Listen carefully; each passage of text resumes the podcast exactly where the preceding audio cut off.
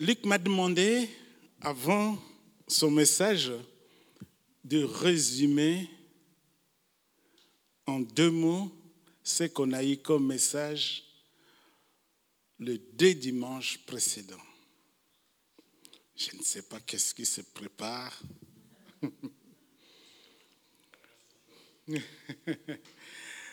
Voilà, il y a deux dimanches, on a parlé d'une seule chose. C'est quoi? Le plus grand commandement. Et Jésus disait que le plus grand commandement, le premier, c'est tu dois aimer ton Dieu. Tu aimes ton Dieu de tout ton cœur, de toute ton âme, de toute ta force, de toute ta pensée. Mais Jésus nous disait, attention, c'est vrai, tu vas aimer l'homme, tu vas aimer Dieu de tout ton cœur.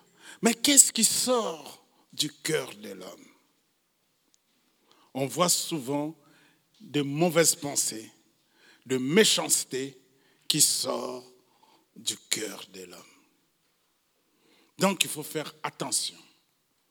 Il faut vraiment laisser le, le Saint-Esprit te diriger. Et le dimanche passé, on a continué, et la suite de ce que Jésus avait dit, le premier c'était « tu dois aimer ton Dieu ». Et le deuxième, le second, il a dit « tu dois aimer ton prochain comme toi-même ». Amen. Tu dois aimer ton prochain comme toi-même. Et là, nous avons développé et nous avons vu que Jésus disait lui-même « Moi, Dieu, je t'aime ». Donc, c'est-à-dire que ton passé, je ne vois plus. Vous vous souvenez qu'on avait même dit que l'être humain, on lui donne une étiquette. Et cette étiquette, ça, ça reste collé toute la vie de l'homme. Et Jésus dit, moi, je ne te vois plus comme ça. Je te vois comme une perle. Je te vois sans tache. Je te vois sans défaut. Et Jésus disait, toi aussi, toi aussi, tu dois aimer ton prochain, mais ne vois plus ses défauts. Ne regarde pas ses défauts. Il est sans tache. Il est une perle pour toi. Et nous avons conclu, parce que Jésus disait, je pars, mais je vous laisse un, un autre consolateur. Ce consolateur va continuer à vous enseigner et il va continuer à vous dire tout ce que je vous ai dit. Vous vous souvenez? Amen. Voilà, Luc, en résumé, ce que nous avons dit dans, à travers les deux dimanches. Bon, je laisse la place à Luc.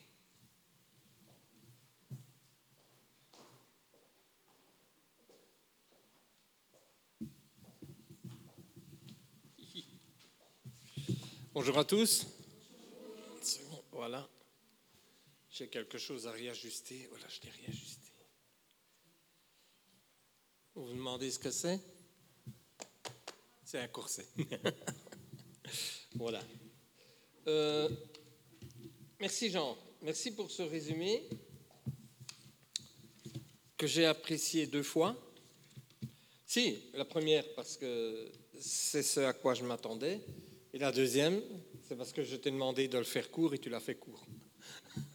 Ça siffle un peu, c'est normal ici? C'est peut-être leur tour? Ok.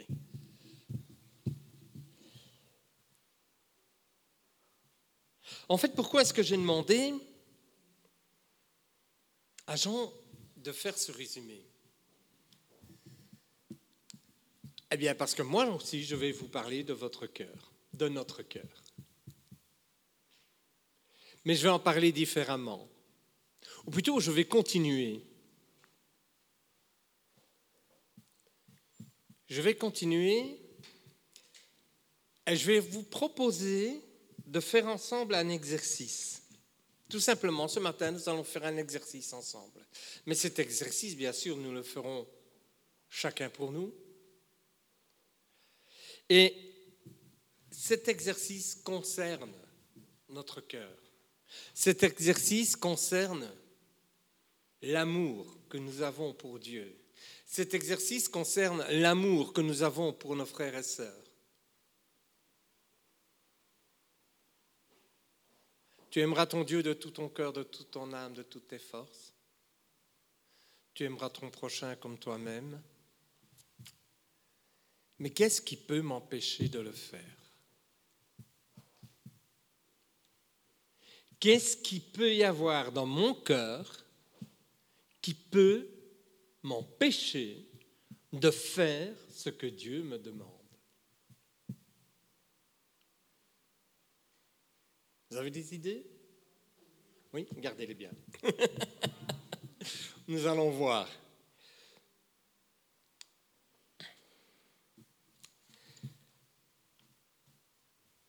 Est-ce qu'on peut prendre Proverbe quatre, vingt-trois ?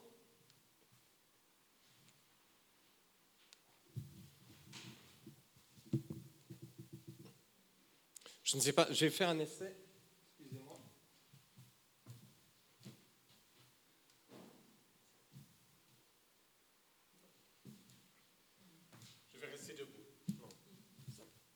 Oui, j'ai pas facile. Bon, c'est... Comme vous savez, j'ai beaucoup de problèmes de dos. Je tiens, avant de lire ce verset, puisque la présent, l'occasion se présente ici, je vous remercie vraiment pour toutes vos prières, pour toutes les attentions que j'ai reçues de votre part. Je m'excuse parce que certaines personnes, je leur ai envoyé des messages qu'ils n'ont pas reçus. J'ai encore glissé, chef. Hein ? Parce qu'il y a des personnes qui ont voulu venir me voir à l'hôpital, que je n'étais même plus là, on s'est croisés sur la route. Je rentrais, qui venaient me voir à l'hôpital, puisque cette semaine, je l'ai encore passé à l'hôpital, une, une semaine de plus, mais avec des bons résultats, puisque maintenant, on, on a... On a un traitement, on va suivre un plan et pour me soigner. Et c'est bien quand on peut mettre un nom sur quelque chose et quand on peut vraiment se concentrer dessus. Voilà. Alors je tiens vraiment à vous remercier tous. Proverbe quatre, vingt-trois, chapitre quatre, verset vingt-trois, il est écrit « Garde ton cœur plus que toute autre chose, car de lui viennent les sources de la vie. » C'est bien ça ? Oui, ok. Je commence bien, je ne me suis pas encore trompé.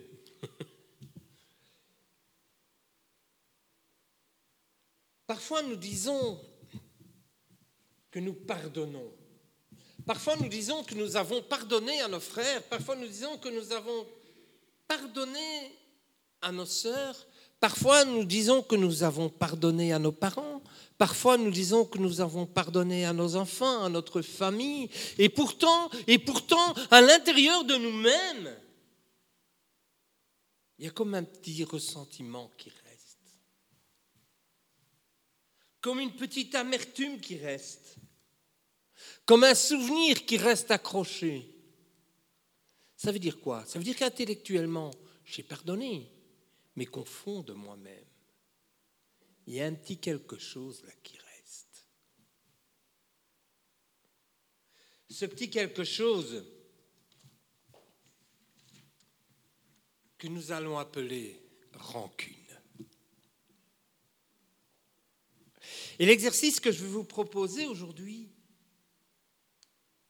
c'est justement ça. Lorsque nous disons avoir pardonné, ne reste-t-il pas une petite rancune quelque part dans notre cœur? N'y a-t-il pas un petit quelque chose qui reste et qui ne devrait pas être là?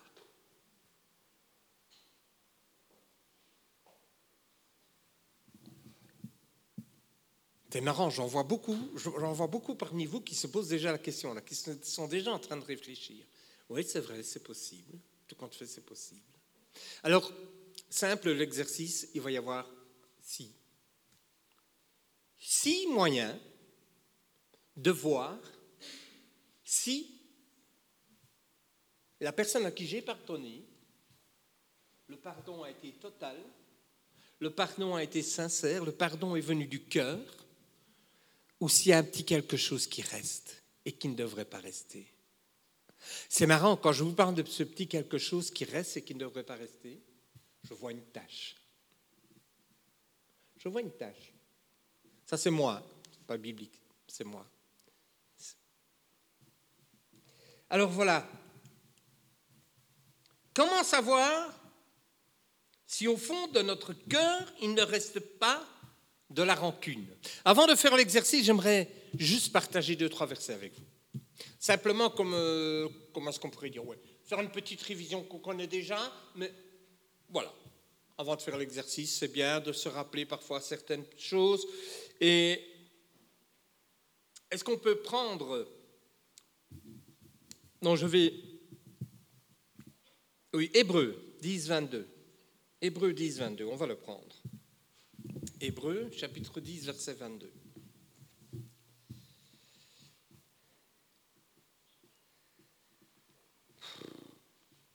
Je fais comme ça... Pas parce que, c'est parce que je, je suis en train d'essayer de gérer mon dos en même temps que je vous parle. C'est pas évident. Hébreux chapitre dix, verset vingt-deux. Yop, yop, yop. Voilà. Approchons-nous donc avec un cœur sincère dans la plénitude de la foi. Le cœur purifié d'une mauvaise conscience et le corps lavé d'une eau pure. Première chose que je vais vous proposer ce matin, c'est que cet exercice, nous le fassions devant Dieu avec un cœur sincère. Parce qu'il n'y a rien de plus facile que de nier l'évidence, même chez les chrétiens. Aujourd'hui, nous allons nous approcher de Dieu avec un cœur sincère. Vous pouvez dire amen? Ok. Pourquoi ? premier Samuel, chapitre seize, verset sept.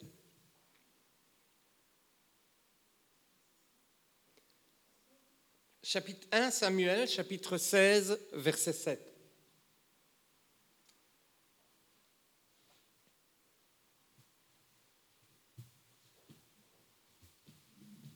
Et l'Éternel dit à Samuel, ne prends point garde à son apparence et à la hauteur de sa taille, car je l'ai rejeté. Et ici, la, la phrase qui nous intéresse. L'Éternel ne considère pas ce que l'homme considère. L'homme regarde à ce qui frappe les yeux, mais l'Éternel regarde au cœur. Pendant tout cet exercice que nous allons faire ensemble, sachons que nous approchons de l'Éternel avec un cœur sincère et que l'Éternel le connaît par cœur. Ce qui intéresse Dieu ce matin, c'est ce qu'il y a là, chez chacun d'entre nous. C'est ça qui l'intéresse.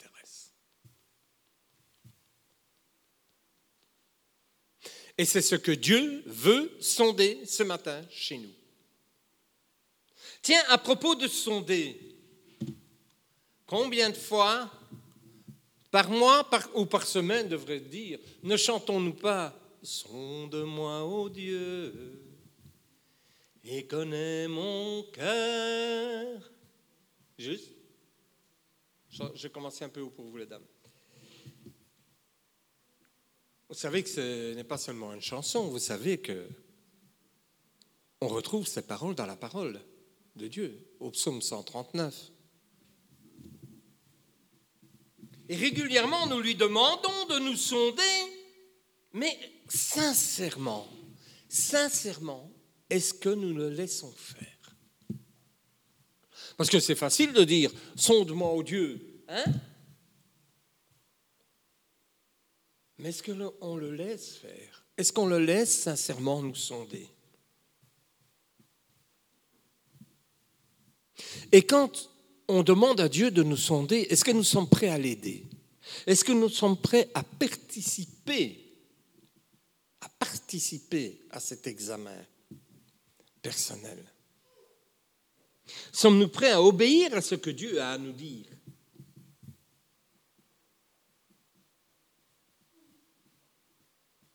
Parce que si ce n'est pas le cas, quand je lis Matthieu chapitre six dans notre Père, pardonne-nous nos offenses comme nous pardonnons aussi à nous, ceux qui nous ont offensés, et patate, j'ai dit un mensonge. Eh oui, parce que si je le dis et que je ne le fais pas, je suis un menteur. Alors vous, chrétiens, si un jour vous dites « je ne mens jamais », faites attention à ce que vous dites. Parce qu'il y a peut-être une petite tache là, dans votre cœur qui reste. Voilà, l'intro est terminée, on y va ? Ça va aller vite. La rancune. La rancune tient dans notre cœur. Je vais de... Tiens, je vais vous donner les six premiers points, puis après je vais les développer. Mais je vais les t- développer très court, parce qu'avec chacun des points, je peux, faire... je peux vous faire une étude biblique d'une heure, avec chacun des points. Donc, ça va être très court. Mais je vais vous donner les six points. Premier point. La rancune tient toujours des comptes. Je vais développer. Deuxième point, la rancune se vante toujours de son bon comportement. Troisième, la rancune n'arrête pas de se plaindre. Quatrième, la rancune, elle éloigne, elle divise, elle sépare. Cinquième, la rancune, elle accuse, elle raconte, elle rappelle les choses. Et enfin, la rancune est jalouse et elle s'irrite, elle s'irrite, pardon, des bénédictions. Voilà, je vous ai donné tous les titres. C'est tout simple. Et alors, à chaque fois qu'on va en voir un, l'exercice est simple. Est-ce qu'il y a une petite tache dans mon cœur ou pas ? Dieu connaît mon cœur. Dieu le connaît. Je m'approche avec un cœur sincère de Dieu maintenant. Dire à quelqu'un « je te pardonne » ne suffit pas. Je me rappelle du message de Brigitte qui disait « laissez en arrière. Tournez la page. » Tu te rappelles de ce message que tu disais ? « Allons de l'avant. » Si je reviens en arrière sur les choses que j'ai pardonnées, c'est parce qu'il y a une tâche. Enfin, j'appelle ça une tâche, mais oui, on va l'appeler tâche. Hein. Rancune, c'est... Quoique tâche, c'est pas bon non plus. Hein? Berk. Mais c'est ça quand même.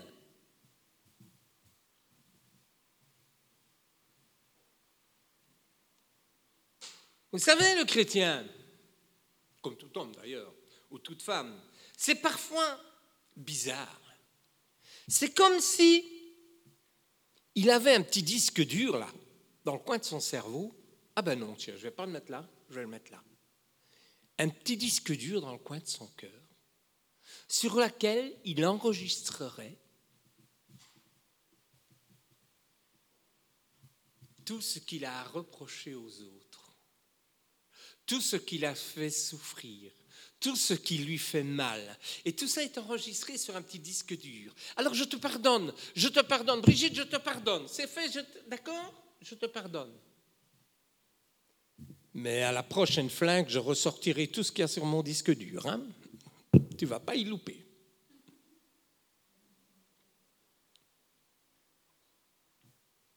Est-ce que dans mon cœur, je n'ai pas ce petit disque dur ?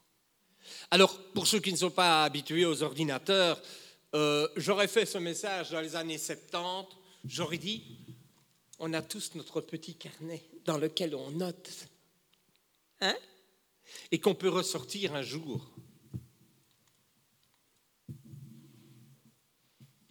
Dans mon cœur, quand je pardonne, est-ce que mon pardon vient du fond du cœur ou est-ce que j'ai chargé mon disque dur ? Et j'ai mis un fichier quelque part que j'irai rechercher un jour.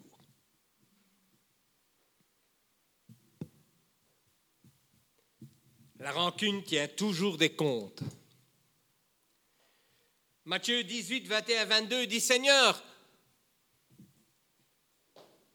pardonnerai-je sept fois ? Jusqu'à combien de fois pardonnerai-je » je, para... je paraphrase ici, on peut peut-être le prendre avant que je ne paraphrase trop, quoi qu'on le connaisse tous. Et, Dieu... et Jésus répond « Non, pas sept fois, mais jusqu'à soixante-dix-sept fois, sept fois. » Est-ce que quelqu'un peut le lire ?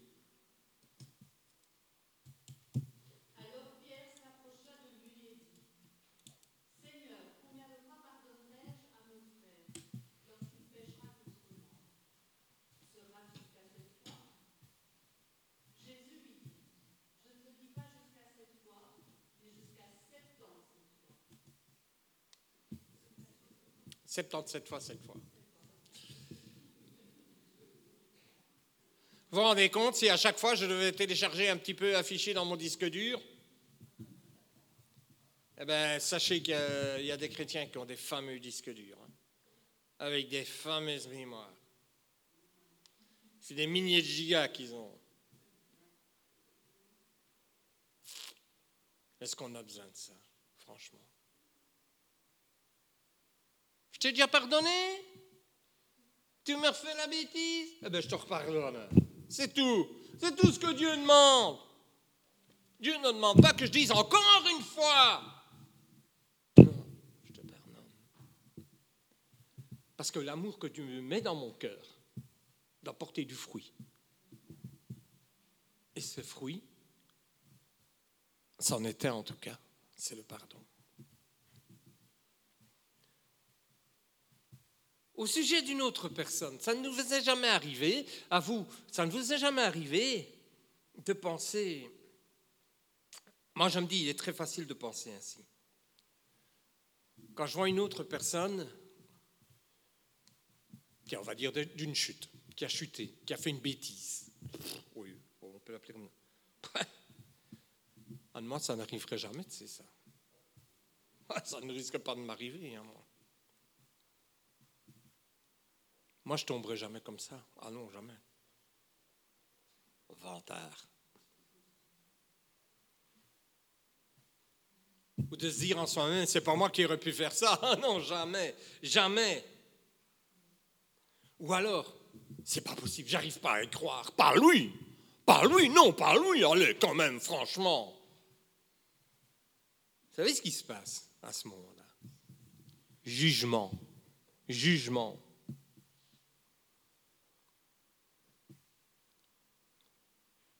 Vantardise, j'abaisse l'autre pour m'élever. J'abaisse l'autre pour m'élever. La rancune se vante toujours de son bon comportement. Et je vais vous dire attention, parce que ce genre, ce genre de raisonnement, conduit à la rancune.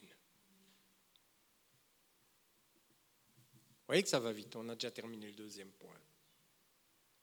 Joyce Meyer, certains la connaissent, a dit un jour ceci : les propres, les justes, donc elle parle de personnes.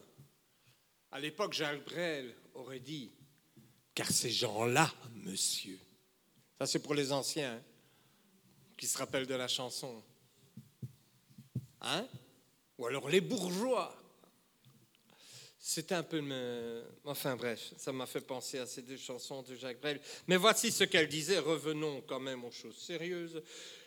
Les propres, les justes, ne voient jamais leurs péchés.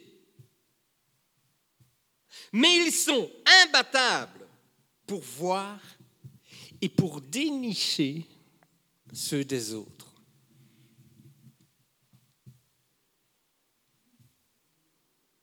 Dans Romains chapitre douze, verset trois, voilà ce qu'il est écrit. N'ayez pas une trop haute opinion de vous-même. Troisième exercice déjà. On est déjà au troisième.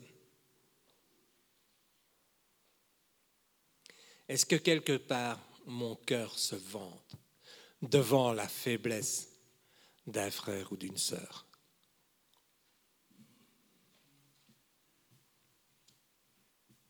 Il y a Brigitte qui a soif.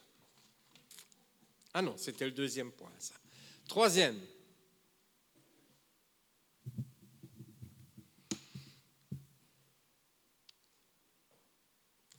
Si on revoit l'histoire du fils prodigue, dans Luc au chapitre quinze, on voit qu'à un moment donné, le fils aîné, il va franco avec son père et il se plaint. Il se plaint. Il lui dit, mais, mais c'est injuste. Moi, je suis juste. Moi, je ne fais rien de mal, moi. Et c'est à lui. C'est à lui que tu donnes. C'est à lui que tu fais la fête. C'est à lui que, c'est à lui. Mais je ne suis pas d'accord, moi.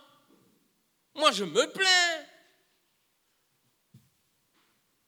Ne me dites pas que vous ne vous avez jamais pensé, qu'il ne vous est jamais arrivé de penser pourquoi lui et pas moi. Pourquoi est-ce que lui, il a la clé de l'église et pas moi? Pourquoi est-ce qu'on confie ça à lui et pas à moi? Hein? C'est injuste. C'est trop injuste. Calimero. il y en a, il y en a j'ai, vu, j'ai, vu des bouches, j'ai vu des bouches qui bougeaient là et qui disaient Calimero. Mais c'est ça. C'est ça dans ton cœur. Est-ce qu'il n'y a pas une, un, un morceau de ton cœur qui n'arrête pas de se plaindre tout le temps? C'est trop injuste, hein? Moi, j'aimerais bien faire ça, mais on ne veut pas. Alors que je suis là à toutes les réunions. Et l'autre, il est absent une fois sur trois, et on lui demande à lui. C'est trop injuste, je me plains. Non. Se plaindre, c'est nourrir la rancune. M'entendez? Se plaindre, c'est nourrir la rancune.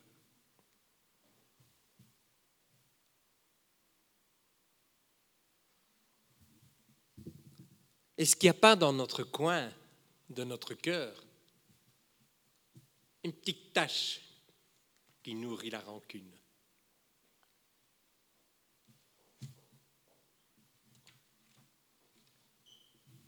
On va passer au point quatre.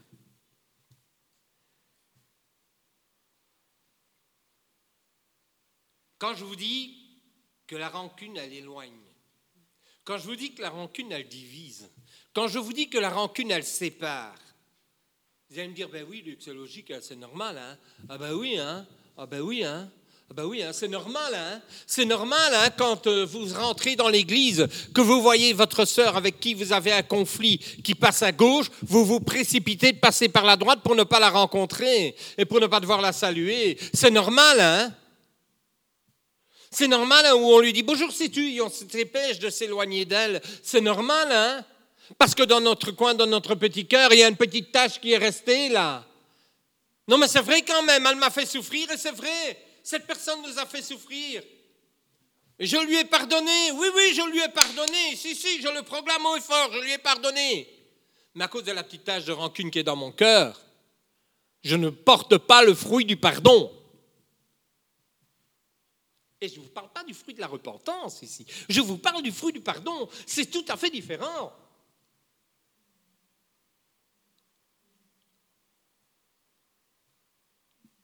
À cause de cette rancune qui est cachée quelque part dans mon cœur,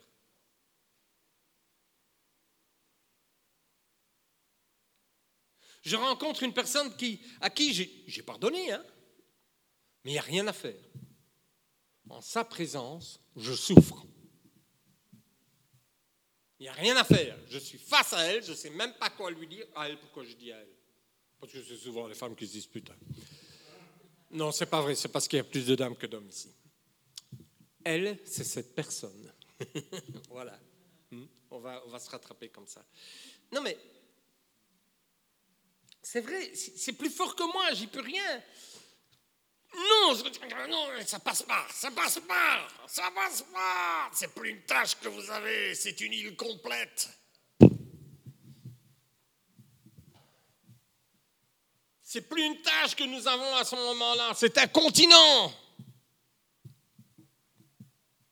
C'est la terre entière. Il ne reste plus rien dans notre cœur pour l'amour. Il ne reste plus rien dans notre cœur pour obéir à Dieu.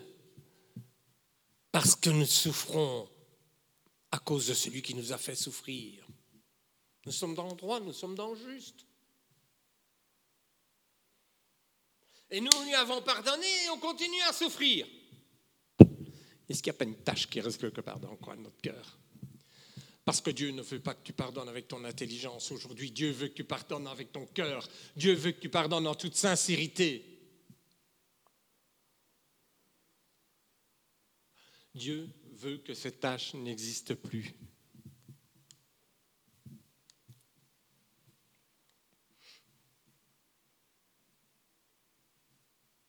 Comprenez bien que si j'observe, si j'accumule, si je note tous les points négatifs, parce que je vais les voir, les points négatifs de la personne qui m'ont fait souffrir, hein, ah bien sûr, parce qu'ils sont dans mon disque dur. Hein ? Et qu'est-ce qu'ils vont faire ? Si je retourne de tourner là, si je refuse de tourner la page, qu'est-ce qui va se passer si je refuse d'effacer le disque dur ? Qu'est-ce qui, va, qu'est-ce qui va se passer si je refuse d'arracher la page de mon carnet et de la foutre en l'air ? Pardon, je suis vulgaire. Et de la jeter. Mais ça va revenir. Ça va revenir. Et ça va provoquer une séparation. Là où Dieu veut une unité, ça va provoquer une séparation. Vous voulez des séparations ou vous voulez l'unité ?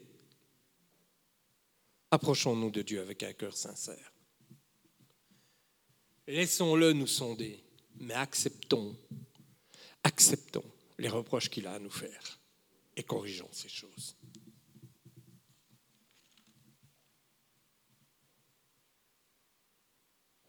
Vous savez, ça me fait penser à une chose, tiens. Parce que le chrétien, il est souvent comme ça, hein. Je sais de quoi je parle, j'ai encore quelques cicatrices. Je ne sais pas combien de fois on ne m'a pas piqué. À un moment donné, j'ai même dit à une infirmière, donnez-moi les guibis, je vais le faire moi-même. Elle m'a regardé, du coup elle a piqué, elle a réussi, alors qu'elle venait de rater deux ou trois fois. Elle a paniqué. Parfois, le chrétien, il est comme ça. Vous savez, on se retrouve à l'hôpital, on a un problème, on est malade, on a un virus, on a quelque chose. Et le médecin arrive, ou on est chez le docteur, avec une piqûre. Et vous dites au docteur, je veux guérir, docteur, je veux guérir, docteur. Et le docteur vous dit, oui, il n'y a pas de problème.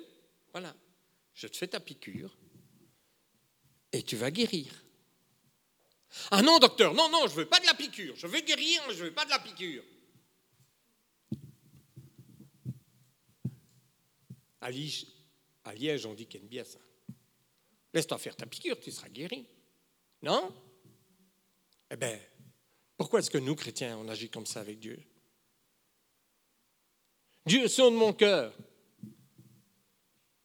Dieu, aide-moi, efface-moi. Et quand Dieu me, me dit, tu vas faire ça ? Ah non, je ne veux pas faire la piqûre. Allez quoi, franchement ? Sommes-nous comme ces enfants qui ont peur de la piqûre ou ces adultes, hein ? Si Jérémie serait là, il pourrait vous l'expliquer. Il y en a qui ont peur des araignées, il y en a qui ont peur des piqûres, il y en a qui ont peur des serpents. Moi, j'avais peur de ma femme. C'est pas vrai, j'avais envie de dire une bêtise. À Michel, oui. Hein. Quoique. Voilà. Cinquième point. C'était quoi le cinquième point encore ? La rancune. La rancune accuse, raconte et rappelle. C'est ce que le fils prodigue a encore fait avec son père. Hein ? Il lui a dit, hé hey, papa, t'as la mémoire courte, hein ? T'oublies qu'il t'a lapidé la moitié de tes biens, t'oublies qu'il est foutu le camp avec tout le pognon et qu'il a tout claqué. Tu oublies que, tu oublies que, Il y en a avant les accusations. Il y en a avant rappeler le mal qui a été fait dans le passé. Sachez que quand on reparle, quand on parle du mal qui a été fait dans le passé, on le remet au présent. C'est le plus du passé, c'est du présent puisqu'on en parle. Donc, on le remet en actualité.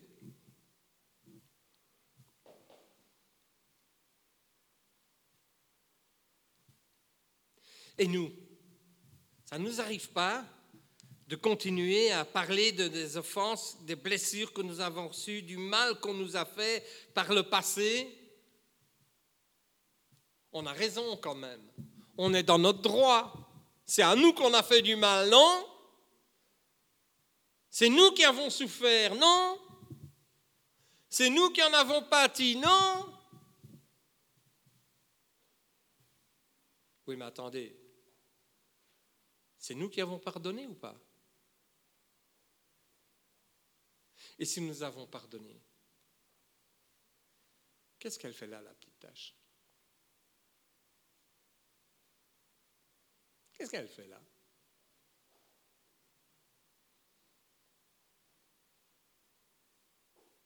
Parce que si j'agis comme ça avec les autres et que les autres agissent comme ça avec moi, quel bazar dans cette église. Quel bazar dans ma famille. Si à chaque fois que j'ai dû pardonner à mes enfants, j'avais enregistré sur le disque dur, chaque, chaque fois que mon beau-fils devait pardonner à ma fille, il l'enregistrait sur un disque dur. Mes aïeux, il aurait dû aller chercher un troisième cœur depuis le temps. Il n'y aurait plus de place dans le premier.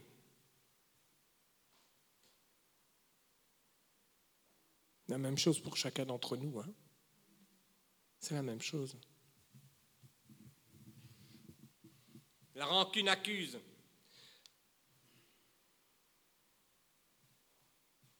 Et si nous continuons à accuser, nous continuons à condamner. Et le dernier point, le tout dernier, la rancune, elle est jalouse. Elle s'irrite des bénédictions des autres. Il n'est pas facile, il n'est pas facile d'accepter que celui qui a fait du tort, que celui qui a fait du mal à une personne, à soi, à une église entière, à une communauté ou dans sa propre famille, il n'est pas facile d'accepter que cette personne soit à nouveau béni, que Dieu la bénisse. C'est pas facile d'accepter ça. Ça n'a pas été facile pour le fils prodigue d'accepter que son père fasse une fête pour l'autre. Hein? Et pour nous, c'est la même chose, c'est pas facile d'accepter. Hein? Mais enfin, c'est terrible, hein, mon frère. Quand je vois ce qu'il a fait à mes parents, tu rigoles ou quoi? Quand je vois le mal qu'il a fait à mes parents, mon frère. Et puis il revient, et mes parents font comme si rien n'était. Et non, eh oh, faut pas exagérer quand même. Et puis le papa qui dit, oui, mais tu n'as pas pardonné à ton frère, toi? Si, j'ai pardonné, mais quand même. Le quand même. Hein? La jalousie. La tâche.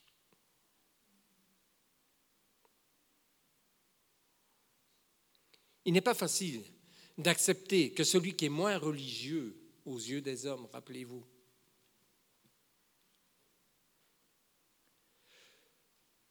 trouve la confiance que nous n'avons pas.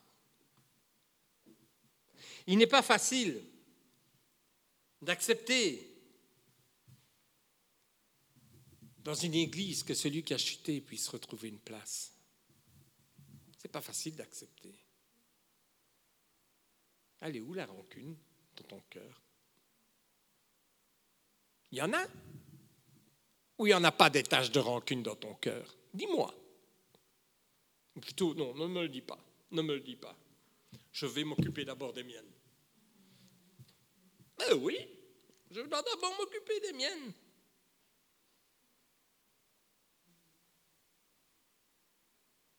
Il n'est pas facile de se réjouir. Quand un frère ou une sœur est béni, là où nous, on aimerait être béni. Mais là où Dieu n'a pas prévu que nous le soyons. Et hop, la petite tache de jalousie qui provoque la rancune. Je vais terminer comme ceci, avec une citation de Joyce Meyer. Parce que cette petite étude que je viens de faire, ben, elle ne vient pas de moi, hein. Je lui ai emprunté. Et voilà ce qu'elle écrit pour terminer. « Tout ce que Dieu nous demande est pour notre bien. » Vous vous rendez compte?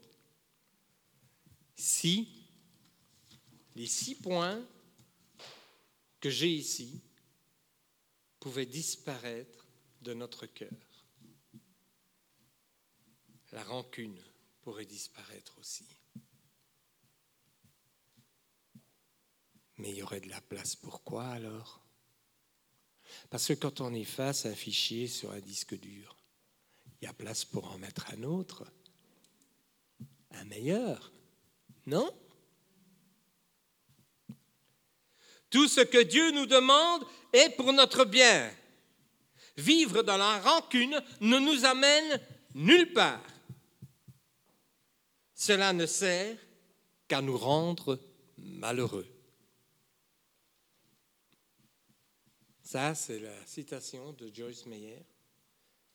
Maintenant, je vais vous donner la mienne.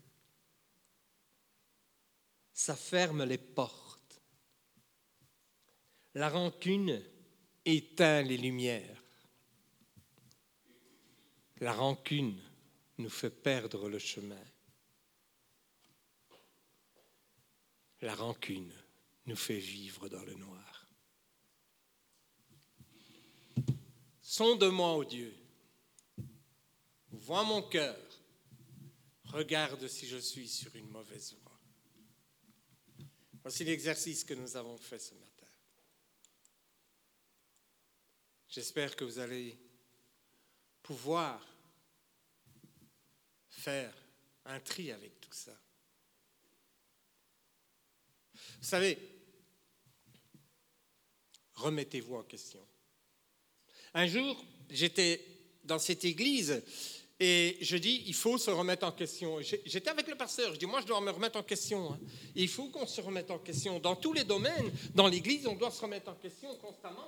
Il faut qu'on se remette en question. Et il y a une personne qui m'a dit, ah non, pas question, je sais que c'est juste ce que je fais, je ne me remettrai pas en question. Il n'en est pas, il n'en est pas question. On n'avait pas compris le sens de ma parole.